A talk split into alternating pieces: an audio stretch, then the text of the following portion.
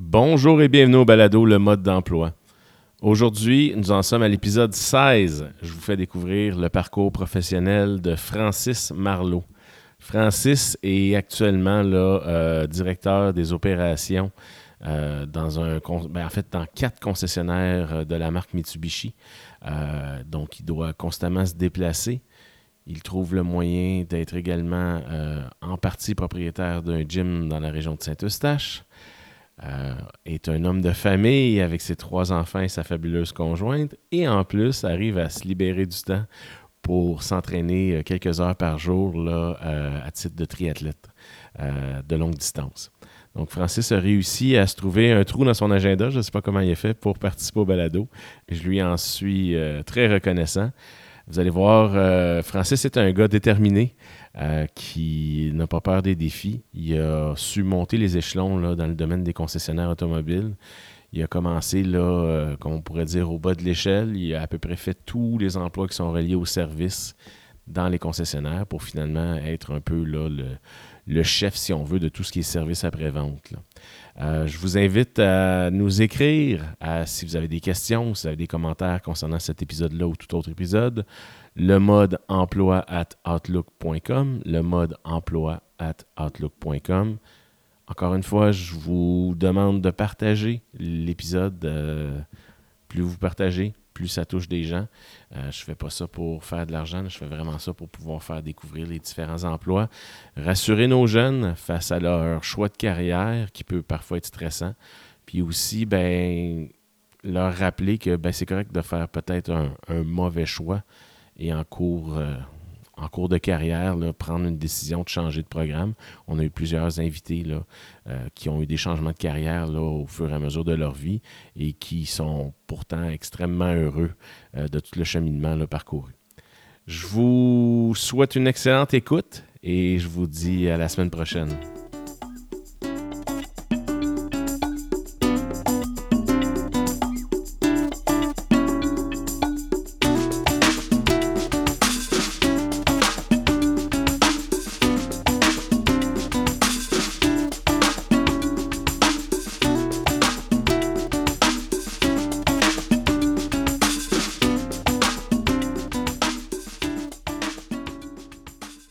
Francis. Hey, salut Jeff. Bienvenue au balado Le mode d'emploi. Merci de me recevoir. Merci d'avoir accepté l'invitation. Écoute Francis, euh, je fais ça avec tous mes invités. Je te ramène euh, dans ton jeune temps. Ouf. Alors, euh, je te ramène dans tes années au secondaire. Oui. Est-ce que tu étais un, bon étudiant au secondaire?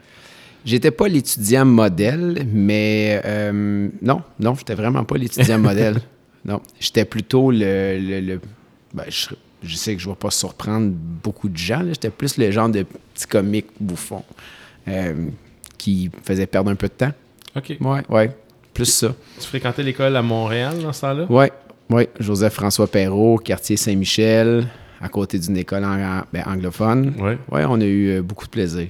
Puis, dans tes années au secondaire, est-ce que tu avais déjà une petite idée de ce que tu avais le goût de faire quand, quand tu serais un adulte, finalement? Aucune idée. OK. Aucune idée. Euh, j'ai été en concentration musique, j'ai été en sport-études, en patin artistique pendant longtemps, mais jamais été. Euh, j'avais, j'avais pas de. Je savais pas quoi faire quand je suis sorti du secondaire. Parents séparés, bon, ben, je me, mon, secondaire 5 a été à Polyvalente de Montagne. Puis, euh, rencontrer des amis qui avaient comme passion l'automobile, puis c'est là que ça, ça a décliqué. mon père facteur, ma mère a été gérante de restaurant longtemps. Puis, euh, tout, j'avais aucune envie de travailler dans ces deux domaines-là. Puis, euh, ma mère s'est remariée avec, avec mon beau-père, qui est depuis 38 ans. Euh, dans la construction, il y a sa compagnie à lui. Puis, j'ai fait des petites jobines d'été avec lui. Puis ça non plus, ça m'intéressait pas. C'était vraiment l'automobile pour le quoi j'ai cliqué. Fait que j'ai été, euh, j'ai appliqué l'école des métiers de l'automobile sur Saint-Denis. Puis j'ai fait mon DEP en carrosserie. OK. Oui. Fait que euh, ça a été ça mon parcours scolaire. Puis quand tu as terminé ton DEP, est-ce que tu es allé tout de suite travailler dans le, domaine de la carrosserie? En fait, même avant, pendant. Euh, ben, c'est sûr, je partais de, de Montagne où est-ce que je restais chez ma mère. Puis. Euh, il a fallu que j'aille à Montréal. Donc, je travaillais entre-temps. J'avais l'école de soir, fait que je travaillais de jour, puis je travaillais dans une body shop. Je, je préparais les véhicules, Donc, euh, soit que je les tapais, euh, on pouvait les laver, euh, je pouvais faire du polissage à l'eau, du sablage et, et ainsi de suite. Fait que je travaillais. En fait, j'ai commencé à 15 ans. Travailler dans les concessionnaires. OK. Puis aujourd'hui, j'en ai 45. Fait que déjà 30 ans de, 30 ans de carrière dans l'automobile. Ouais. Ouais. Puis ben, les gens ne le savent pas, là, mais toi, toi et moi, on a eu la chance de se croiser à Ouais. quelques étapes dans notre vie. On a travaillé dans une petite guérite de stationnement ensemble. Ouais, à l'hôpital Sainte-Justine. Après ça, on a travaillé euh, chez Track Racing euh, dans, dans le domaine des pièces automobiles Ouais. euh, de performance. Fait que toi, dans le fond, tu es rentré vraiment là, dans les concessionnaires au niveau de la carrosserie. Et ben, évidemment, ton parcours n'a pas arrêté là parce que ben, t'es rendu où, mais j'aimerais ça que tu nous parles un peu de l'évolution que tu as eue Ouais. au niveau des concessionnaires. En fait, super simple. euh, j'ai travaillé quelques années en carrosserie, puis je me suis blessé. Je me suis ouvert la main, euh, presque perdu mon petit doigt au complet. Ouais, point de suture, c'était jusque dans l'os. Fait que euh, une erreur de débutant. Fait que je me suis retrouvé en travaux légers dans un bureau. Puis je me suis mis à accueillir les clients, ouvrir les bons de travail, discuter avec les clients, euh, régler des cas d'assurance. Euh, ça, j'étais chez Concordia Auto sur La Jeunesse puis Jarry. Maintenant, c'est démoli, là, c'est plus, il n'y a plus de concessions là. C'est rendu, je pense, euh, je pense que c'est des HLM qui sont là. Puis je me trompe-tu ou c'était une concession Chrysler? Chrysler, Dodge, Jeep, Eagle, Renault, Ouais. AMC, du temps. euh, ça on retourne en arrière longtemps. On est vieux. On est vieux, mais euh, tout a commencé là. Puis par la suite, mais je suis jamais sorti des bureaux. Je suis resté là. Après ça, euh, de fil en aiguille, ben, j'étais aviseur technique. Euh, j'ai été euh, directeur de l'esthétique automobile chez Porsche Lauson pendant plusieurs années. Par la suite, toujours aviseur technique, directeur de service. J'ai travaillé chez Arbo Vaux. Je pense qu'on s'était croisé là aussi, là, vu que tu étais un fan de Vaux. Par la suite, euh, directeur de service, oui, c'est ça, chez Vaux aussi, sur P9 euh, à Montréal, P9 Ferry, l'ancien Nord-Est, Oui. qui maintenant n'est plus, qui est rendu complexe 440 euh, à Laval.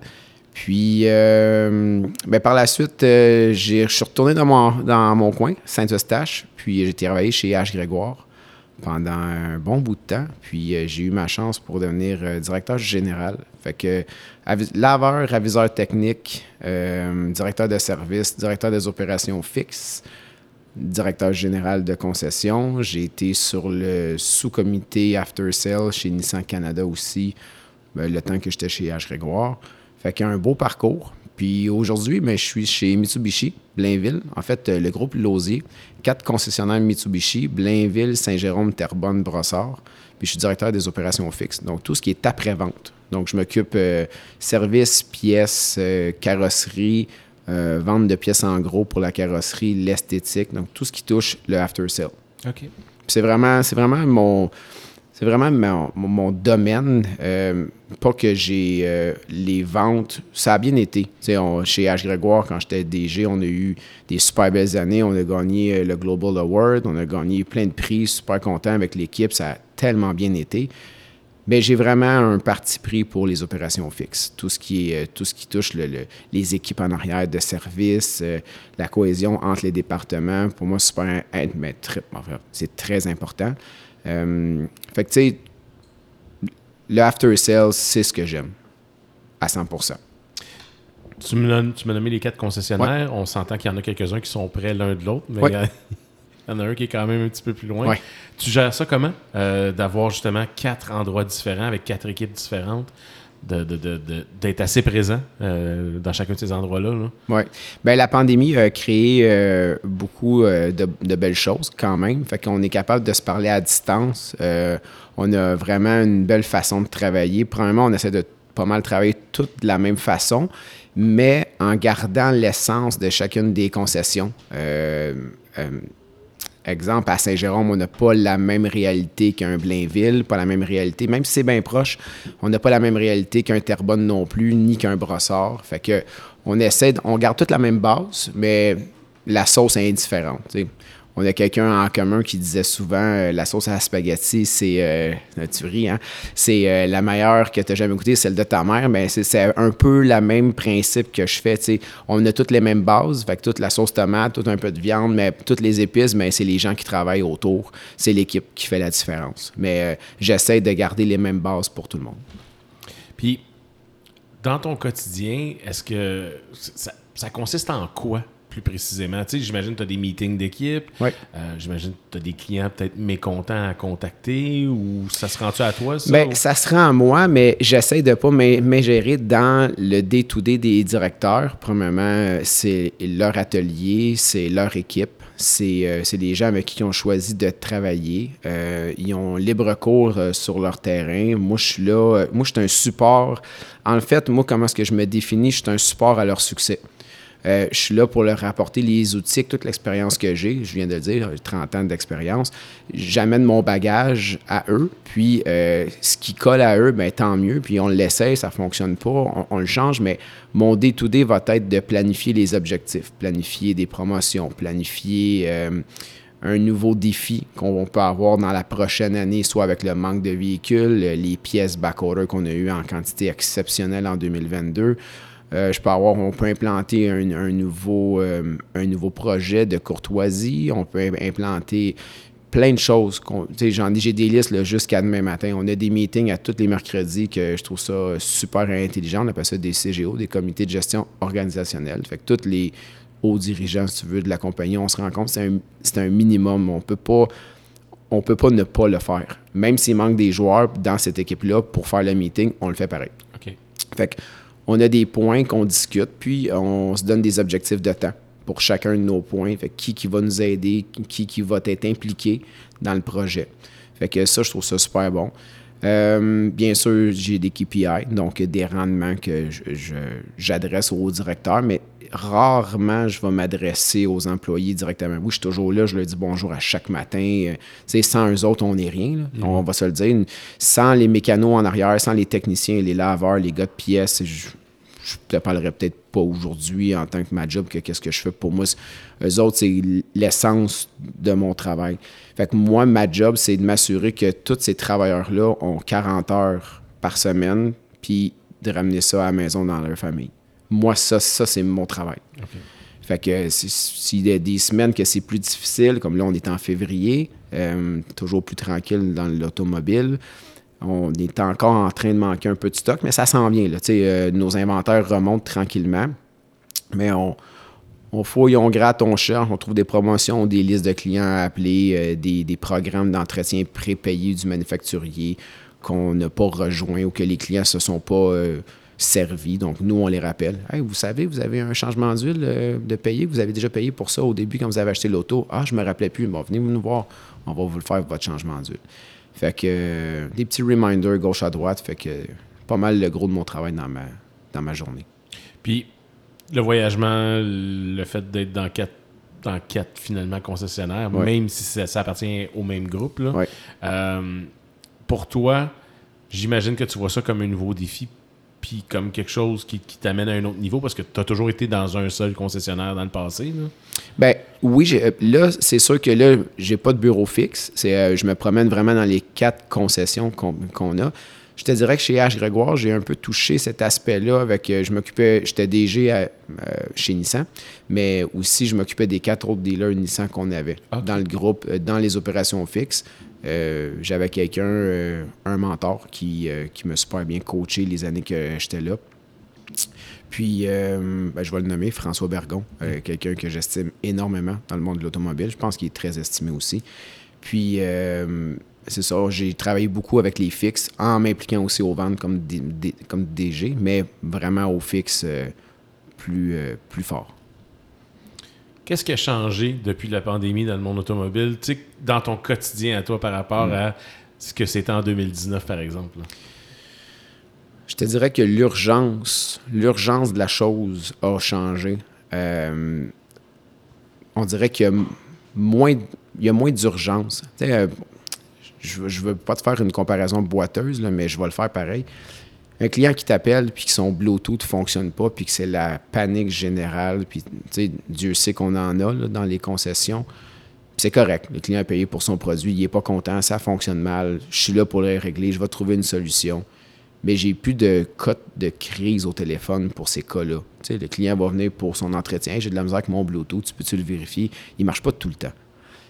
Avant, j'ai payé pour cette auto-là, j'ai mon Bluetooth qui ne fonctionne pas, tu vas me le réparer, puis ça n'a pas d'allure. Puis ça, déjà là, la clientèle a comme changé à ce niveau-là. Puis, si je dis à un client, j'ai pas de place pour toi avant trois semaines, OK. Il est rendu comme habitué. De... Il est habitué. Tu sais, puis le manque de personnel nous a frappé beaucoup euh, dans l'automobile. Quand on a perdu euh, beaucoup de notre inventaire, on n'avait plus de travail pour tous nos, tous nos employés.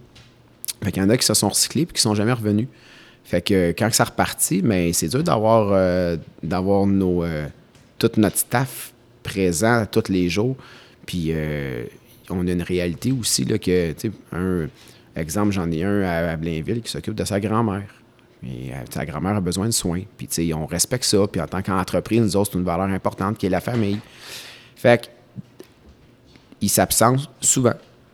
Fait qu'à un moment donné, dans notre horaire, ben, il faut qu'on le rentre dedans. Fait que des jours, j'ai cinq techniciens, puis le lendemain, j'en ai juste quatre parce qu'il n'est pas présent.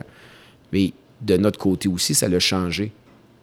Je te dirais pas qu'on est plus permissif, mais on comprend mieux la situation des gens, des familles. Des... En tout cas, moi, je, moi, je le comprends mieux. Euh, je ne peux pas dire que c'est pareil pour tous les employés, mais je pense que c'est une, une tangente, on va dire ça. Pas mal tous les business sont rendus dans ce niveau-là. Euh, en tout cas, je crois, je pense. Puis, euh, qui est une bonne chose. Fait qu'autant au côté des clients, on dirait que les urgences puis les niveaux d'attente ont baissé. Puis autant au niveau de l'employeur, nous, de notre côté, ben on s'ajuste aux réalités de la vie. Euh, autant manque, manque de staff, manque de pièces, manque de véhicules, un peu de manque de tout. Ah oui, puis on, on, sait, là, hmm. les délais d'attente avant de te faire livrer une voiture comme, comme, comme acheteur, ça peut être long et tout. Fait que dans le fond, ce que je retiens de ce que tu me dis, c'est que tout ce qui est relations humaines, tu as, vu une nette amélioration par rapport à après-pandémie versus pré-pandémie. Hmm. Les gens semblent être plus humains, plus patients et moins en, moins en panique. Par contre, évidemment, côté euh, gestion des stocks, ça c'est une autre histoire. Mais là, la bonne nouvelle, on en jasait un petit peu là, avant d'embarquer en onde, c'est que la, production reprend finalement. Ben, je vais parler pour mon brand, pour Mitsubishi. Ce qui est le fun, c'est qu'on a euh, toutes nos voitures sont faites au Japon les normes au Japon ont été très strictes pendant la pandémie, ce qui a fait que, euh, le, on va dire comme ça, le, capital humain a été moins affecté au Japon peut-être le restant des autres pays qui produisent des véhicules. Fait que nous, euh, on n'a jamais vraiment perdu beaucoup d'inventaire, mais on a subi une baisse quand même parce que les chaînes d'approvisionnement pour bâtir le véhicule ont été touchées. Mais là, ça s'en vient. Là, euh, on attend des, bateaux euh, au complet de véhicules. Puis on a un super beau produit qui est le véhicule hybride branchable, le PHEV, qui on est chanceux de notre côté. Aux États-Unis, ils ont passé une loi. Comme quoi qu'on fallait qu'ils payent une surtaxe vu que le véhicule n'est pas produit aux États-Unis. Donc Mitsubishi nous a renvoyé pas mal de notre inventaire. Puis une des bonnes places que ça fonctionne au Canada, c'est au Québec parce qu'on a un bon circuit, euh, circuit électrique, roulé vert, puis on a aussi euh, les deux subventions du gouvernement. On est une des seules provinces qui n'a pas coupé sa subvention. Fait qu'on on va toutes les prendre, nous autres, ça va nous faire plaisir, on est content. Puis je pense que le Québec a une belle histoire d'amour avec les véhicules électriques, euh, au moins hybride branchable de, notre côté. Puis on en a un qui est à la maison, un PHEV, ça va super bien, on est super content, même avec les gros froids. Ça va bien pareil. Oh, Puis ben, tu as, l'aspect sécurité de, de ta peur de ne pas franchir une distance X parce que tu as quand même un réservoir à essence qui peut, qui, qui peut te servir. De toute façon, ça, un jour, les gens, à un moment donné, vont, vont comprendre que les recharges, ça se fait ça se fait le soir en avant de chez vous. pour la plupart, je comprends que ceux qui habitent en ville, ça peut être un petit peu plus complexe dans Montréal. Euh, dans le domaine de l'automobile, écoute, tu as parlé évidemment là, de ton évolution. Tu as toujours été plus service. Oui. Si je ne me trompe pas, tu n'as jamais été au niveau de la vente. j'ai travaillé neuf mois comme vendeur chez Concordia Auto, dans le temps qu'il avait déménagé sur Henri Bourassa puis l'Angelier. Là, il n'y a pas de caméra, mais les gens ne peuvent pas me voir, mais j'ai l'air déjà très jeune. Puis à 19 ans, je vendais des véhicules, des Grand Cherokee édition Orvis je sais pas si ça te rappelle quelque chose, à des avocats de 40 ans, puis je, devais avoir l'air de 12 ans à peu près. J'étais tellement pas à l'aise, pas dans mon élément, puis j'ai dans le temps. J'aimais pas la, la, la rivalité avec le client de fighter. Je suis pas un bon négociateur. Moi, je suis au poker, là, je, serais le, je suis pas mal le pay joueur. C'est, qu'est-ce que tu vois, c'est qu'est-ce que tu as. Puis, euh, je vais pas dire en anglais, mais c'est- exactement ça. Fait que, moi, je suis un gars de service. Je suis là pour te trouver une solution. Je suis là pour que ça fonctionne, pour que tu sois content, que tu partes d'ici, puis que tout soit heureux. Puis autant avec les employés, autant avec les clients, euh, autant avec mes patrons, moi, je veux que ça fonctionne. Il n'y a, a pas de raison que ça ne fonctionne pas. Fait que pour revenir à ta question aux ventes, 9 mois chez Chrysler, j'en ai eu assez. Parfait. si je te posais la question, Ouais. un gars dans tes souliers en ce moment, c'est-à-dire qui gère les opérations, euh, est-ce que, puis je suis convaincu que tu vas, tu vas me dire oui, mais je la pose quand même. Est-ce que de faire le parcours que toi tu as fait, c'est-à-dire vraiment avoir franchi presque toutes les étapes là, au, servi- au- au service, Ouais.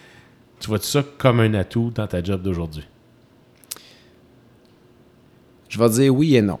La première, le oui, parce que tu as touché à toutes les sphères de, de l'atelier en partant vraiment sur le plancher, comprendre les gars, qu'est-ce qu'ils vivent. Tu sais, un technicien, là, on aura beau dire ce qu'on veut dire, là, mais un technicien qui se fait slotcher dans le cou, c'est un, un gros mode de slotch qui te coule dans le dos, là, à une belle journée d'automne quand tu poses des pneus d'hiver, c'est pas agréable. Puis ça se peut que sa journée aille moins bien. Puis ça, c'est. Puis ça se peut qu'il ait mal aux mains, puis ça se peut qu'il ait mal aux bras. On est rendu avec des 22 pouces, des 20 pouces standard, des, grandeurs de pneus, 20 pouces, c'est pas mal standard sur tous les véhicules. Fait que, tu sais, faut que tu aies passé par là pour comprendre ça. Par la suite, ben, tu as laveur. Et les autres, sans eux autres, les concessionnaires ne roulent pas. On a besoin d'eux autres. Euh, commis aux pièces, ben, sans eux non plus, tenir un inventaire serré, faut que tu comprennes ça. Faut que même tu sois capable de gérer un, un immense arrivage de pièces, de pneus. Euh, écoute, dans le temps des pneus, là, nous, on a commandé pour près d'un million de pneus pour les quatre concessionnaires. là. C'est immense, là. Puis, euh, on, a, euh, on a les conseillers techniques. Les conseillers techniques, c'est aussi, là, euh, être... On dit que les infirmières, c'est une vocation, mais travailler dans le service à la clientèle, une journée d'automne, il fait pas beau, il pleut, il fait froid, le client, il n'est pas de bonne humeur en avant de toi. C'est sûr à 100 là. C'est... Tu vas passer une journée difficile, puis tu vas peut-être servir 40 clients dans ta journée qui, sont, qui, ont, à peu près le même mood. Fait pour revenir à ta question, si passer par là, oui, c'est important pour comprendre tous ces aspects-là, même directeur du service, régler des dossiers, gérer une shop, même si c'est une shop de 6 mécanos, une shop de 25 mécanos, faut que faut que tu sois capable de comprendre tout ça. Puis de l'autre côté, je vais te dire non parce qu'aujourd'hui, on a des gens très intelligents sur le marché, puis on dirait que la future génération, je ne veux pas mal le dire, mais la future génération qui s'en vient euh, comprend déjà des choses plus rapidement que moi. je, vais, je vais le dire comme ça. Tu sors là un, un graphique Excel avec des colonnes, des chiffres, ils vont faire les maths assez vite que j'ai pas besoin de tant de techniciens d'une shop pour la rouler, j'ai pas besoin d'avoir tant de conseillers, j'ai besoin d'avoir tant de clients dans ma journée que ça soit rentable. Moi, j'ai été chanceux dans la vie, j'ai été au feeling, souvent. Puis c'est rare, puis je, je touche du bois, là. Tu sais, ça, ça me portait fruit très, très, très souvent. Puis oui, je me suis cogné le nez là, à maintes reprises, là. Mais j'ai été souvent au feeling, puis euh, avec mon senti, puis ça me, ça m'a aidé beaucoup. Ce que je comprends dans, dans ce que tu me dis, c'est quelqu'un qui voudrait faire ton poste. Ouais. Pas nécessairement avoir le même cheminement professionnel que toi, tu as eu. Là. Non. Tu sais, comme normalement, il ferait quoi? Il gérerait une équipe au service, puis après ça, il pourrait peut-être justement monter à, à l'échelon. Parce que toi, dans le fond, c'est une gestion à 30 000 pieds dans les airs que tu fais, là, parce que tu gères le quotidien d'équipe, mais tu gères pas nécessairement le quotidien des membres de ces équipes-là. là. Ouais. En fait, moi, j'ai quatre super directeurs de service et une directrice qui sont avec moi pendant ce projet-là. Puis, euh, toutes des qualités différentes, toutes des expériences différentes. euh, puis, j'ai bien du fun avec cette équipe-là. Puis, c'est eux autres avec qui je travaille. Euh, s'ils me demandent de m'impliquer dans le shop, ça va me faire plaisir, mais c'est plutôt rare. Tu sais, je, je veux vraiment là, je veux pas m'ingérer dans leur dans day to day. C'est pas un cas de paresse du tout, là, mais c'est vraiment important. Je me mal que mon big boss au-dessus de moi vienne passer puis aller voir les directeurs, leur dire comment faire. Ça n'arrivera pas, là, mais chacun a sa place dans l'entreprise, chacun travaille, chacun ses idées, on soumet, go, on le fait. C'est comme ça que ça, ça va fonctionner. Mais euh, je suis quand même proche des gars dans le shop. J'ai beaucoup de fun avec eux autres. Les qualités, là, selon toi, qui seraient requises pour quelqu'un qui veut effectuer justement, là, exemple, le rôle d'un directeur au service. Un directeur de service euh, de nos jours, et mon Dieu, doit être un chef d'orchestre. Chef d'orchestre sans que lui joue d'un instrument. Je vais, te, le faire comme ça. Super important parce que il faut qu'il touche toutes les ficelles de son équipe sans vraiment être impliqué non, lui aussi. Pas lui qui va aller changer des pneus. Ils sont capables, les gars. puis euh, Isabelle à Terrebonne est capable de faire bien les affaires. Des changements d'huile, des pneus, des breaks, tassez-vous, je vais, je, vais le faire. Mais c'est pas leur job. Eux autres, c'est. Je veux qu'ils prennent du recul, qu'ils voient la forêt au complet sans être dedans, puis être capable de dire bon, mais garde, on va travailler plus avec cette personne-là de cette façon-là. Moi, ce que j'aime d'un directeur de service aujourd'hui, c'est qu'il est capable de travailler l'opportunité de l'employé. Ça veut dire que, puis de maximiser ses forces. Exemple, on va prendre Alex, qui est très bon avec les trims, avec tous les plastiques qui sont à l'intérieur. Forcément, il va être meilleur dans cette job-là, puis il n'aime pas saler les doigts. Est-ce que tu lui donnes une transmission? Est-ce que tu lui donnes un moteur? Non, parce qu'il n'aimera pas ça. Mm-hmm. Moi, c'est là-dessus que je veux capitaliser avec les Chacun a sa force, chacun a, son opportunité. S'il y a une ouverture dans l'opportunité, go donne-y. Mais si tu vois qu'il est fermé, perds pas ton temps. Fait que, même affaire avec un conseiller technique, euh, même affaire avec un commis de pièces. J'en ai un qui est très bon pour gérer toutes les internes, donc toutes les, toutes les, euh, toutes les voitures use qui rentrent, c'est lui qui va les gérer. Le reconditionnement complet, les inspections et ainsi de suite. J'en ai un autre qui fait seulement du wholesale. toutes les pièces en gros pour les carrosseries.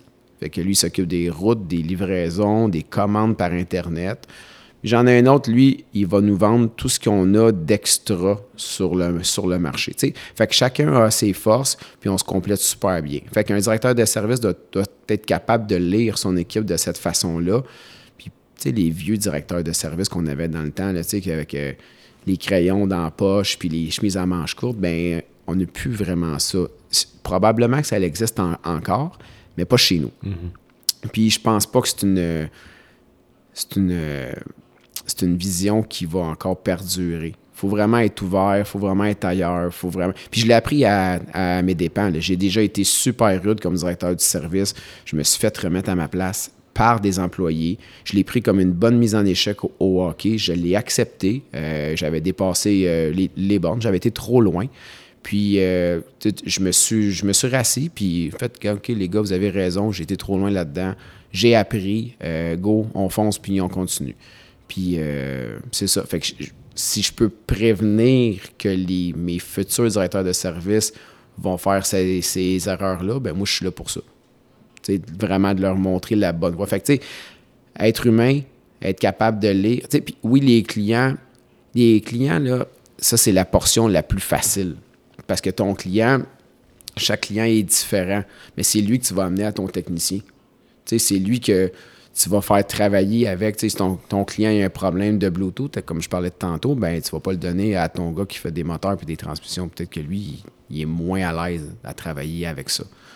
Fait que c'est vraiment là, c'est un chef d'orchestre. On donne une job au gars qui est capable de faire la job, qui aime faire la job, qui va rentrer la job dans un temps X pour pas qu'on perde trop de sous. On, parle de salaire, mais les salaires aussi des techniciens ont monté. Mm-hmm. On a toutes des belles concessions qui coûtent. Euh, assez cher, euh, les taxes, le loyer, ainsi de suite. Fait que, tu faut que tu sois capable de comprendre tout ça. Fait que c'est pour ça que je te dis un chef d'orchestre qui comprend tous ces, petits points-là, mais qui en fait qu'à la fin de la journée, lui, ça devienne naturel pour lui de travailler ça. Tu es déjà pas mal occupé dans ton, dans ton quotidien au travail, mais euh, as une gestion de ton temps, euh, je pense, qui, qui- qui est assez optimale parce que tu as une grande famille aussi. Une conjointe avec euh, trois Trois enfants. beaux enfants, ma, blonde Karine depuis 20 ans déjà. Ouais. Des enfants qui font du sport, des activités. Aussi, ouais. Et euh, toi, tu as une passion pour le triathlon. Ouais, triathlon. Triathlon qui, ben, pour la plupart là, qui connaissent ça un petit peu, savent que ça prend énormément d'heures d'entraînement dans une semaine. Ouais. Puis toi, en plus, c'est pas des triathlons sprint ni olympiques que tu as décidé de faire. Tu t'es lancé dans la très longue distance. Ouais. Euh, Parle-moi de ça, cette passion-là. Euh, Qu'est-ce que ça implique dans ton quotidien? C'est venu de où? Ben, en fait, euh, en fait, je recule plus loin. J'ai fait euh, presque 20 ans de patin artistique dans ma jeunesse. Fait que j'ai toujours été hyper discipliné, hyper à mes, à, mes trucs, à mes entraînements. Tous mes souvenirs de jeunesse, ce n'est que du patin.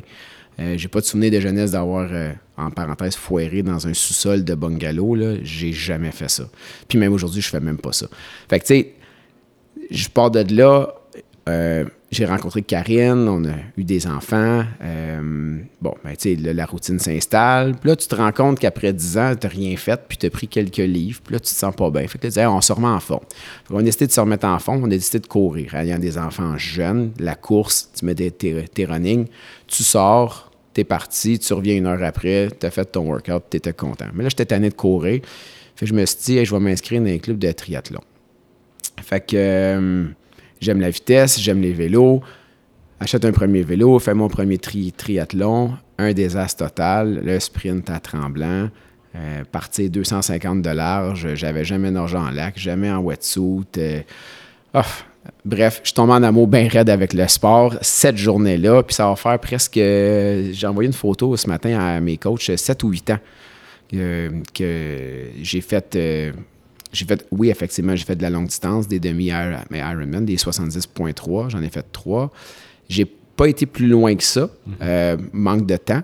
Je te dirais que ça, ça gruge beaucoup, beaucoup de temps. Maintenant, je fais des Xterra, donc c'est des triathlons en toujours nage en lac, mais vélo de montagne puis course en sentier. J'aime bien la baille, euh, c'est vraiment le fun. On a fait plusieurs années aussi au championnat du Québec, on a vraiment eu du fun. Ça, ça a été une autre, c'est encore une autre belle passion. euh. Puis je te dirais que, pour ceux qui nous écoutent, euh, le sport, c'est un exutoire à mon quotidien. Pas que mon quotidien est lourd. Loin de là, j'adore ce que je fais. Ça, ferait pas 30 ans que je ferais ça, mais c'est un exutoire, ça fait du bien. Juste sortir le méchant après une journée ou un entraînement de bonne heure le matin, tu pars travailler, tu es vif d'esprit, t'es- on est, on est prête pour la journée. Puis le soir, ben, quand tu n'as pas eu une bonne journée, ben, ça fait du bien aussi de s'entraîner. Tu sais, Puis c'est un moment pour soi. Tu sais, euh, ma blonde ne fait pas triathlon, ma blonde fait du crossfit. Euh, puis euh, moi, je, elle, elle a son heure à elle. Moi, j'ai mon heure à moi par, par jour. Mais mon gars joue au, au hockey. Fait que, on est pas mal mêlés dans le sport. Fait que c'est ça. Fait que oui, le triathlon, euh, triathlon c'est, un beau sport. Tu sais, t'as dit, j'ai j'ai juste fait des demi-Ironman, les 70.3. juste, juste pour ceux qui ne savent pas tout à fait c'est quoi, c'est 1,9 km de nage. Ouais. C'est 90 km de vélo. Ouais. Et c'est 21,1 km de course à pied La même journée. dans la même journée. Puis tu as un temps limite pour, pour effectuer tout ça. Ouais. Donc, pensez-y, là, ceux, ceux qui, des fois, euh, ont un objectif de faire un demi-marathon, ben, Francis, lui, fait son demi-marathon après avoir fait 90 km de vélo. Et c'est pas du vélo, là, nécessairement, sur des circuits très plats. Puis, ben, la nage dans nos vies, il y a quelque chose d'assez euh, excitant du fait que, ben, imaginez-vous 60 truites qui sont, qui sont relâchées dans un bain, là, en même temps. Ça ressemble un peu à ça, des nageurs de triathlon qui Ah, c'est bien imagé, ouais. C'est, pas mal ça aussi. Écoute, euh, moi, je, moi, moi, je me suis rendu au triathlon olympique, puis j'ai arrêté ça là après. Euh, ça demande des heures d'entraînement. Ouais. Une journée type, là, pour toi, ça a l'air de quoi? Là? Ben, présentement, là, euh, mettons, présentement, j'ai environ deux heures de training. J'ai deux entraînements par jour.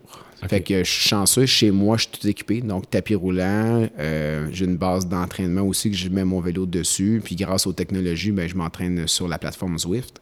Donc, euh, deux entraînements par jour. Soit c'est nage, course ou vélo, course. Euh, une journée de break par semaine.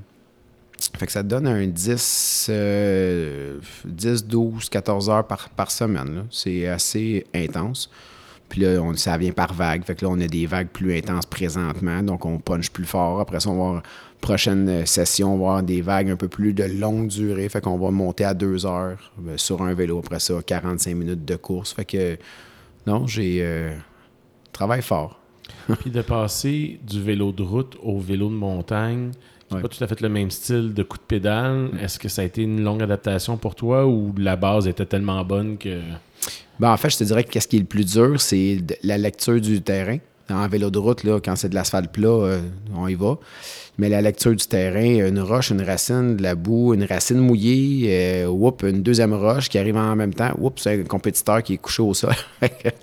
Ça va vite là, en vélo de montagne, tu pas trop le temps de penser. Fait que je pense pas à, je pense pas à mes comptes à payer ou euh, peu importe. Il faut que tu sois toute ton attention. Mais, euh, mais tu tu me demandais, c'est quoi une journée typique? C'est deux heures d'entraînement par jour. Deux entraînements, excuse, des fois plus que deux heures. Une journée bien remplie à, à job. Hein, on a 8-9 heures par jour facile. Puis euh, ben, le restant du temps, la famille, qui est importante aussi.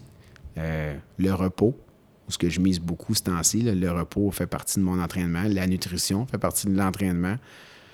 Fait que j'ai pas trop le temps d'être sur Netflix. Non, Non. c'est ça, toi, t'es pas au courant des dernières séries. Non, non, non. Je les écoute pas. Et bien évidemment, tu as parlé de la passion de Karine là, pour le CrossFit. Ouais. Ce qui m'amène à un autre sujet. faut croire que vous aviez du temps de libre. Euh, vous avez décidé d'embarquer dans une aventure Ouais. euh, avec un gym de CrossFit. Ouais. Explique-nous ça. Discussion de vestiaire cet été. Ma blonde, elle revient d'un entraînement. Ma blonde s'entraîne à tous les matins, 6h45. Elle revient du, CrossFit. Je n'étais pas parti en- en- encore. Elle me dit Écoute, elle dit euh, ils cherchent des nouveaux partenaires pour, euh, pour le gym. Je dis Ah ouais? Elle dit Les deux autres actionnaires qui sont là, ben, ils voudraient partir, ils veulent faire autre chose de leur vie. Elle dit Je serais peut-être intéressé, ça te tente dessus. Ça a pris 4 secondes. Je dis OK, go. Fait que, euh, on était s'asseoir avec Christian puis Chloé. Puis euh, ça j'y ai partagé ma vision de la chose. euh, Karine, la même chose. euh, ça allait cliquer tout de suite. Fait que le 14 septembre, on est devenu copropriétaire de C2 Athlétique à Saint-Eustache. Un gym d'entraînement fonctionnel, on va le dire comme ça. Oui, Oui, oui. parce qu'on n'a pas la licence CrossFit, mais c'est tout presque la même chose. Et en plus d'être actionnaire, ben, tu as décidé de t'im- t'impliquer en donnant quelques cours. Oui. En fait, euh, ouais, c'est ça. J'ai, en fait, j'ai, euh, ça faisait partie de, ma présentation quand j'ai parlé avec euh, Christian Chloé la première fois. Je voulais créer un cours que j'avais déjà donné à mon club de triathlon, ASC Co- Coaching. Euh, on a déjà donné un cours, c'est un cours de HIT, c'est un cours de- d'entraînement à haute intensité par intervalle. Puis, je voulais amener ça au gym. Je pense que le cardio, ben moi, je fais beaucoup de sport de cardio. Je pense que le cardio, c'est quelque chose de très important. Je fais toujours la blague à, ma blonde. Si on a une attaque de zombie, je veux pas mourir le premier. Fait que c'est pour ça que je m'entraîne au cardio. C'est très drôle. C'était un insight qu'on a. Puis, euh, je pense que le cours a un franc succès. Euh, il est pas mal tout le temps plein ou à quelques places proches. Puis, euh, ce que j'aime, c'est qu'on a créé 12 places pour les nouveaux membres, puis on a gardé 8 places pour la communauté qui est déjà présente. Donc, on est capable de mixer des gens qui étaient déjà là avec des nouveaux. Puis, l'intégration se fait super bien. Euh, les, membres qu'on a déjà dans le club depuis longtemps euh, voient une différence déjà avec, leur avec le cardio. Donc, c'est 4 minutes de cardio, 4 minutes de force qui est très peu technique, entrecoupé de une minute de pause. Fait qu'on fait ça 8, fois. Ça dure 40 minutes total. Je pense qu'après 40 minutes, de toute façon, euh, les gens sont pas mal tannés. C'est c'est un 40 minutes bien investi maintenant. Oui, oui, oui. Donc, des enfants, Oui, un gars qui joue au hockey, puis Dieu sait que le hockey, ça le donne de gruger des heures dans une semaine. Euh, tu fais du voyagement aussi à cause du travail. Ouais. Comme tu dis, tu as des grosses journées. Tu t'entraînes pour tes triathlons. Mm. Actionnaire du gym. Tu travailles aussi au gym comme instructeur. Ouais. T'as- T'as-tu trouvé des heures cachées dans une journée? Non, j'ai pas trouvé d'heure cachée, mais j'essaie de maximiser mon temps. Puis ça, j'ai tout le temps fait ça, euh, pas mal dans tous mes, mes jobs, puis même dans mes entraînements. Puis c'est pas. La structure pour moi, c'est très important. Puis je te dirais que la structure puis la routine. Puis euh, je me cache pas de le dire que la routine, si j'ai pas ça, ben je perds mes repères. Ça va aussi loin que quand je suis en vacances, puis que je suis pas capable de déjeuner à telle heure, dîner, prendre ma, collation protéinée, mes affaires, tout. Je suis comme, je suis comme un peu. Puis j'ai hâte de revenir à ma routine après mes deux semaines de vacances. C'est drôle, c'est plutôt rare que les gens vont, vont dire ça, mais j'aime ça être dépaysé, mais pas longtemps. Euh, puis je pense que c'est une qualité, en quelque part. ben, tu sais, moi, je te connais quand même depuis vraiment longtemps. La première fois que je t'ai vu, j'avais 16 ans. donc, euh, ça, fait longtemps. Tu es, non seulement discipliné, mais je pense que tu es un exemple d'organisation aussi. Là, euh, puis, puis, comme tu dis, tout est réglé au quart de tour. Puis bon, on est un lundi soir, on, se rencontre. C'était une de tes conditions. Le lundi, ce que tu me dis, c'est je fais rien. Ouais. Euh, c'est mon rest day. Exactement. J'ai pas d'entraînement le lundi. Puis tu sais, moi, ce qui m'impressionne, c'est que tu arrives à, ne pas en démordre. Là, euh, fait, que c'est clair que tu planifies tout par plage horaire. Puis ben, t'as toute, mon as toute mon admiration pour ça. Ouais. Puis vous arrivez à avoir une vie saine avec vos enfants, vous faites des activités avec eux autres. Fait que c'est vraiment, c'est vraiment impressionnant. Je pense qu'une des qualités que Francis a oublié de dire tantôt par rapport à, un poste de gestion, c'est d'être ultra organisé. Euh, puis, tu sais, écoute, je connais des gens qui ont travaillé pour toi. Euh, tu as même embauché euh, et ma fille et mon père à, à ton époque chez Nissan. Et, et ce que je peux dire, le commentaire qui revient, c'est ben Francis, il est là, on le voit, euh, il est présent, on sent qu'il veut nous aider. Puis tu sais, quand on t'écoute parler de ce que tu fais en dehors du travail, on serait porté à se dire, mais il, va manquer d'énergie, mais je pense que tu as mis le doigt dessus. Plus tu t'entraînes, plus tu as de l'énergie. Oui. Fait que... 150% Tu sais, puis il y a beaucoup de toutes les gens qui vont t'écouter, tu sais, puis qui vont écouter le podcast, mais moi, je dis toujours, moi, je suis chanceux. Je suis tombé dans ce que j'aimais faire dès mon jeune âge. Fait que dès l'âge de 15 ans, j'ai touché à ma passion, puis j'en ai, je l'ai jamais lâché. Il y a deux ans dans ma vie que j'étais vendre des souliers chez Aldo, puis je me suis retrouvé un peu partout au Québec à restructurer des magasins qui allaient moins bien. Fait que, tu sais, déjà là, j'avais une petite idée de qu'est-ce que j'étais capable de faire parce que c'était naturel chez moi. Puis, euh, ça a été comme ça toute ma carrière. J'ai toujours été à des places qui avaient besoin de restructurer, de retravailler, de repenser, de revoir, d'améliorer. Puis, j'ai pas toujours été parfait, là, mais tu sais, ça, somme toute, je pense que ça a fait la différence dans beaucoup d'entreprises. Euh, mais la passion, là, ça fait que, tu ton public qui t'écoute, jeune, moins jeune, il n'est jamais trop tard pour faire qu'est-ce que t'aimes.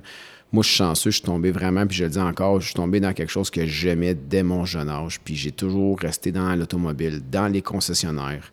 Euh, puis là, par la suite, bien sûr, il y a plein de belles histoires qui sont arrivées, mais tu euh, on a travaillé fort en équipe, tout le monde, pour arriver à un, but commun. Autant quand j'étais chez Nissan, j'étais chez Vaux, que, tu on a gagné des prix, on a eu du plaisir, on s'est promené, on était à Vegas, on était à Chicago, on était un peu partout, tu sais. Puis c'est une belle histoire de succès. Puis je sais qu'il y en a d'autres comme ça dans l'automobile. Puis même pour le gym, j'essaie de, remettre un peu cette, idée de grandeur-là. Tu sais, même si c'est un. Puis, pas même, puis c'est un gym local, mais on est capable de faire des grandes choses, quand même quand c'est local. Sais. Les gens, moi je, moi, je pense que les gens voient jamais assez grand. Partout. Il euh, n'y a pas de limite à ce qu'on peut accomplir quand tu aimes quelque chose, puis quand tu es passionné de quelque chose. Donc, si c'était à refaire, je, te ramène justement à 15 ans, 16 ans, tu des choses que tu ferais différent? J'ai l'impression que tu vas me dire non, là. Il y a certaines expériences de travail que j'ai eues qui, ont été moins agréables, mais j'en ai, ai retiré pas au moment même, je te dirais, mais parle avec du recul, j'en ai retiré un, un, bénéfice.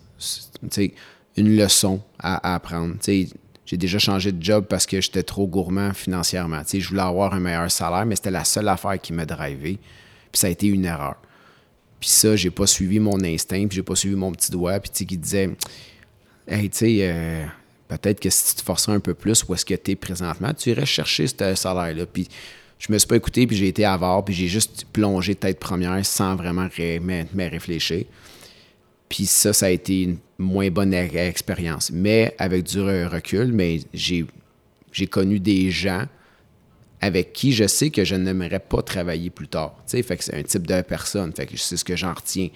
Euh, j'ai eu euh, des expériences aussi avec des manufacturiers que j'ai moins bien appréciés. Il y en a qui sont plus rigides, plus durs, plus stricts. Euh, puis il y en a d'autres que j'ai adoré, puis je retravaillerai demain matin avec eux autres s'ils me disaient, hey, sais, on cherche quelqu'un euh, de ta trempe et ben, je, vais, me doubler là, parce que je partirai pas de, où, de, où est-ce que je suis, mais c'est des gens avec qui j'ai apprécié travailler énormément.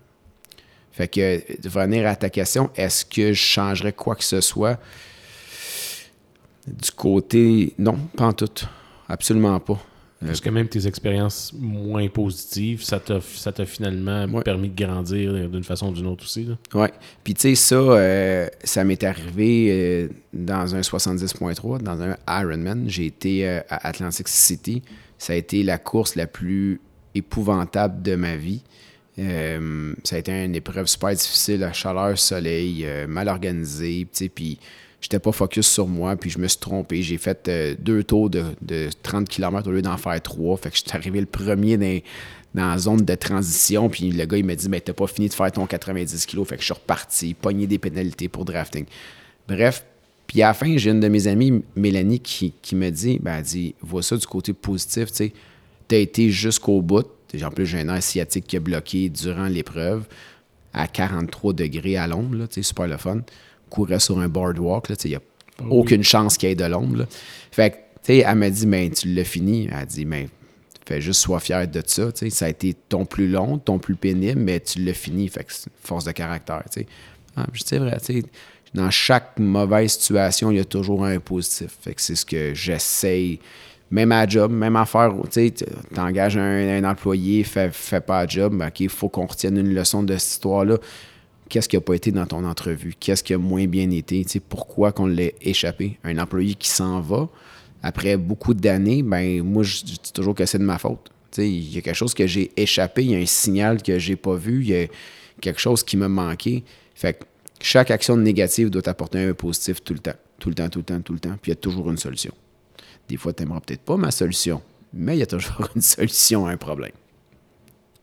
Qu'est-ce qu'il y a dans l'agenda euh, pour Francis dans les mois à venir côté compétition? Beaucoup. Euh, j'ai 45 ans. C'est une belle année pour moi. Fait j'ai, euh, j'ai trois compétitions majeures, en fait, les Xterra, qui s'en viennent. Euh, un au mois de juin à Tremblant, Québec au mois de juillet, puis Bromont à la fin du mois de août. J'aimerais beaucoup me qualifier pour les championnats du monde un peu pour ça que je mets tout. Je fais plein de choses différentes que j'ai jamais faites. Je fais beaucoup de musculation avec le gym, bien sûr, sous supervision. Euh, j'ai engagé un coach alimentaire. Euh, je vais à des places dans mon entraînement que j'ai jamais été pour essayer d'aller chercher ce que je veux. Tu sais, euh, j'ai dit tantôt, rien n'est impossible. Je veux. C'est ce que j'ai comme target. Ça, c'est ma compétition côté sport. Compétition de job, j'ai, euh, on a fait une belle année en 2022 avec Mitsubishi. Euh, je pense que 2023, c'est juste une plus belle année, on va dire ça comme ça, qui s'annonce avec les stocks qui reviennent, avec euh, les pièces qui sont moins BO, avec le produit qui prend, de, qui prend beaucoup de valeur, avec le nouveau PHEV qui est, qui est rentré. On a un partenariat avec Nissan mélangé là-dedans, puis Renault, Nissan et Mitsubishi, c'est la même compagnie. Donc, on a. Euh, j'ai des gros projets pour 2023 euh, euh, pour, pour, la job. Là, on veut. On, va aller toucher des, des targets qu'on n'a jamais été touchés. Fait que. On met tout en place encore. Là, tantôt, j'ai parlé de, de, coach alimentaire. Mais là, on, on a un coach qui va nous coacher, nous autres gestionnaires, nous remettre en question. Puis, tu sais, moi, un bon boss, là, c'est un boss qui me challenge. Puis, je, je suis entouré de boss qui me challenge à la journée longue. Qu'est-ce que t'en penses? On essaie ça, on fait ça. euh, tu sais, où est-ce qu'on va aller? Euh, où que tu te vois dans trois mois? Euh, ce projet-là, penses-tu que si on met un peu d'argent dedans, penses-tu que ça va mousser? Penses-tu que ça va travailler fort? Fait que, tu sais, je suis constamment dans le challenge. Autant la job, autant le sport. Puis, d'être capable d'harmoniser tout ça. Puis Dieu merci, j'ai la meilleure blonde du monde qui est capable de tenir tout ça ensemble. Les enfants, la famille, euh, euh, on essaye d'avoir aussi un peu de temps pour nous autres. t'sais, euh, mon petit projet de, de, de Mitsubishi Van, là, que, mon délicat. Fait que, tu sais, on, on- j'essaie, je me bloque des cases dans mon horaire pour du temps de qualité. Ça, ça, ça fait- c'est indéniable. là. Tu sais, juin, il est déjà complet. Juillet, il est presque complet toutes les fins de semaine. Euh, fait que, tu sais, j'ai bloqué vraiment du temps pour, pour qu'on puisse se retrouver les cinq ensemble, là, tout- puis toute la famille. Ouais. Fait que dans le fond, c'est ça. Tu as besoin d'avoir des objectifs. Ouais. Puis à la job, ben, ton meilleur moyen, c'est d'avoir justement un boss qui va t'empêcher de tourner en rond en, te challengeant par rapport à des affaires. Ouais. Puis ça, ça te garde drivé, là, finalement. Oui, ouais, à, à 100 là. Tu sais, faire ton day-to-day sans objectif, je pourrais pas concevoir. Puis moi, ça fait partie de ma job. là. Je donne des objectifs à mes directeurs à tous les mois. Puis je les décortique en nombre d'heures jours ouvrables, en nombre d'heures ou, euh, ouvrables dans ta journée, en nombre divisé par le nombre de techniciens. Fait que, tu sais, on y va vraiment dans le précis. Fait que euh, je fais ça avec mes quatre concessions, les gars de pièces, la même chose, le nombre d'heures. Fait que, tu sais, je leur montre que les, les targets sont réalisables, sont atteignables, même si c'est quand tu regardes le chiffre au début, tu fais comme Ah, Wow, je ferais jamais ça. Oui, tu vas le faire, puis tu vas le dépasser. Puis souvent, à la fin du mois, on arrive, puis on réussit à dépasser le chiffre. Fait que, tu sais, tout est la façon que comment tu vas le montrer. Comme, tu sais, c'est la même affaire pour mon sport. Tout est faisable, mais quand tu, quand tu vois juste en haut, en haut de la montagne, ton, ton target, tu fais aïe, ça va être euh, difficile de se rendre là. Mais non, mais un coup d'entraînement à fois, quoi, un coup de pédale à la fois, un coup de, un coup de course à pied, on, on va dire ça comme, comme ça, un coup de course à pied, on monte, puis tout, tout se fait. Fait que euh, j'applique la même chose. Le fameux exemple qu'un éléphant, ça se mange une bouchée à la fois. Ah, j'ai pas jamais mangé d'éléphant. Écoute, euh, petite confidence, je fais toujours remplir un questionnaire à mes invités euh, pour me préparer. Et toi, ben, je t'ai pas envoyé le bon questionnaire. Donc, et, et- et je, et je dois vous avouer que j'avais 100 questions sur ce questionnaire-là. Francis a répondu à chacune de ces questions-là. Pour ceux qui sont déjà passés au balado, vous savez, c'est environ 7-8 questions que je pose d'habitude. euh, c'est pas nécessairement relié au travail, mais il y a une réponse que j'ai bien aimée. Un de tes livres préférés. Ouais. Euh, qui est euh, Qui a bougé mon fromage ou euh, ben, en- Qui a piqué ma qui- Who qui Move a- My Cheese? Ouais, c'est ça. C'est Ouais. c'est Who Move My Cheese. Euh, c'est un livre que j'ai lu moi aussi. J'aimerais ça que tu me dises pourquoi tu aimes tant ce livre-là. En fait, j'adore ce livre-là parce que, euh, tu sais, depuis tantôt, je dis qu'il y a toujours une solution pour tout. Puis c'est c'est quelque chose que j'applique vraiment intensément dans toutes les sphères de ma vie, autant au sport, autant à job, autant avec la famille, autant avec quelqu'un qui m'arrive avec un chum qui m'arrive avec un problème. Il y a tout le temps une solution. Puis au Move My Cheese, mais c'est exactement ça, l'histoire de deux souris.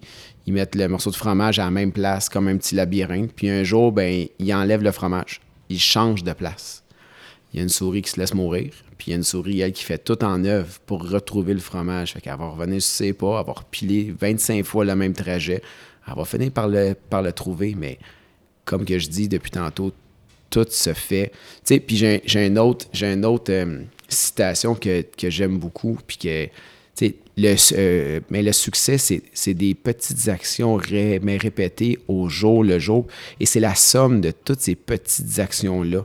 Tu sais, tantôt, je te parlais du directeur du service qu'il fallait qu'il sache qu'un est bon pour intérim, l'autre est bon les transmissions. Puis là, le conseiller technique, ben, on va en avoir besoin pour telle, telle situation. Puis un gars de pièce, telle situation, telle chose. Mais c'est la somme de toutes ces petites ac- ac- actions-là qui fait qu'à la fin de ta journée, tu as une bonne journée. Puis à la fin de ta semaine, tu as une bonne semaine. Puis à la fin de ton mois, ben, tu pognes ton target. Même affaire avec mon, ben, mon sport. C'est à chaque kilomètre que je mette plus, chaque effort que je mette plus. Au gym, c'est la même chose. Chaque fois que je me dis, bon, mais OK, on, euh, on finit un plan de programmation, il y a les gars ou les filles sortent de, de ben, la communauté sort de l'entraînement puis sont contents. Tu sais, chaque petit entraînement de plus fait en sorte que tu vas avoir du succès. Peut-être que tu le réaliseras pas, mais à la fin de ta journée, tu as fait le succès pour quelqu'un. Assurément. Assurément. Le livre, en passant, je le recommande. C'est une lecture très rapide à faire. Ouais. Puis pour ceux qui ont un petit déficit d'attention, là, je, je vous le dis, vous allez quand même réussir à, à- à en venir à bout. Si, si j'ai réussi à faire ce livre-là, à le lire, tout le monde peut le lire. C'est vraiment un très bon livre. Euh, J'aime bien terminer mon entrevue en posant la question suivante. Hmm. J'essaie de faire le tour en posant toutes les questions qui peuvent sembler pertinentes. Des fois, j'en oublie. Je te, mets, je te demande de te mettre dans mes souliers. Ouais. Tu te rends compte toi-même. On vient de finir l'entrevue. Quelle question que tu aurais aimé que je te pose, que tu t'es pas encore, que je, je- je ne t'ai pas encore posée? Quelle question que j'aurais aimé ça me faire poser? Euh... Ben, je ne sais bien pas. Y a-t-il du monde qui te pose des questions? Ben, ça arrive des Ouais. fois, tu sais. Par contre, je dois t'avouer que celle qui ressort le plus souvent, c'est si c'est à refaire ou s'il y avait des choses euh, que tu pourrais faire différent. Ouais. Je te l'ai posée. Ouais. Euh, Celle-là, elle est revenue à quelques reprises, mais euh, ça arrive des fois. là. J'en ai un demandé qu'il voulait que je parle de son équilibre euh, euh, travail-vie-famille. OK. J'ai fait, ah, ben, vas-y, tu sais. Ben non, comme ça, vite dans un, je t'ai posé vraiment des bonnes questions. T'es bon dans, dans qu'est-ce que tu fais? Je m'améliore. Ouais, non, mais t'es vraiment bon. Je te trouve hot. Merci. Partir un, ben- un balado comme ça avec. euh, mais envoie plus jamais ton 100 questions, hein, parce que j'étais un peu surpris quand j'ai eu 100 questions. Puis c'est des drôles de questions, hein, ce questionnaire-là. En fait, c'est que j'étais allé sur, sur Internet chercher des suggestions de questions pour justement euh, faire parler ton invité. Puis j'avais sauvegardé ça dans un fichier qui s'appelait Questions. Mais malheureusement, je t'ai pas envoyé le bon fichier. Aïe, aïe, aïe, ça c'est très, très drôle. Mais il y a une question que tu m'as, tu m'as posée, euh, puis je- ça aussi, c'est une autre question qu'on peut, comme en fait, une autre situation qu'on peut appliquer partout. Tu m'as dit, qui qui te fait le plus rire? Oui. Moi, j'ai deux amis, Stéphane puis Rachel. C'est deux amis avec qui je cours, tu sais. On l'a fait, on a commencé à faire du triathlon en- ensemble, puis ces deux personnes-là me font vraiment rire. Puis on a toujours du fun, puis on va courir des fois, là, puis je ris tellement qu'il faut que j'arrête de courir. Fait que ça m'amène, tu sais, quand tu me posais cette question-là, puis c'est qui qui te fait le plus rire? Puis, tu sais, je me suis dit, Colin, à la job, il y a du monde qui me font rire aussi. À la maison, Karine, c'est mon meilleur public, tu sais. Ma fille, c'est un vrai clown marquant. Jasmine puis Rémi aussi, là, tu sais. Avec les parents qui ont. faut Ah, c'est ça. Mais tu sais, euh, le- dans le but de toujours avoir du fun dans qu'est-ce que tu fais, tu sais. Puis ça, c'est. J'ai pas toujours eu du fun dans tout ce que j'ai fait, mais je pense qu'avoir du plaisir dans qu'est-ce que tu le fais, même si tu es hyper discipliné, hyper strict avec toi-même, puis avec des gros ben, des objectifs de fou, je pense que tant que tu as du fun, je pense que tant que tu as du fun, tout peut se faire, puis tout peut bien se faire, puis tout peut s'accomplir. Fait que, tu sais, j'ai du fun en courant, j'ai du fun à la job, j'ai du fun avec la famille, j'ai du fun pas mal partout. Fait que, tu sais, faut que ça reste le, le, le modus operandi, là, tu sais, c'est- c'est avec ça qu'il faut que tu t'accroches. Il n'y a rien qui est un fardeau, finalement.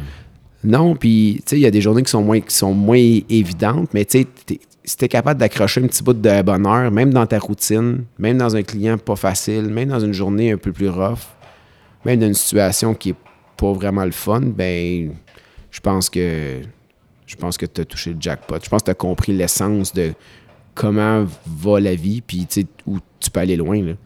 Tu que tu fasses n'importe quel job, que tu sois dans la- l'automobile, que tu sois facteur comme mon père, euh, dans la construction comme mon beau-père, ou dans un restaurant comme ma mère, ben, tu es capable de tout accomplir. là. Je te remercie, Francis. Hey, ça fait un plaisir. Merci.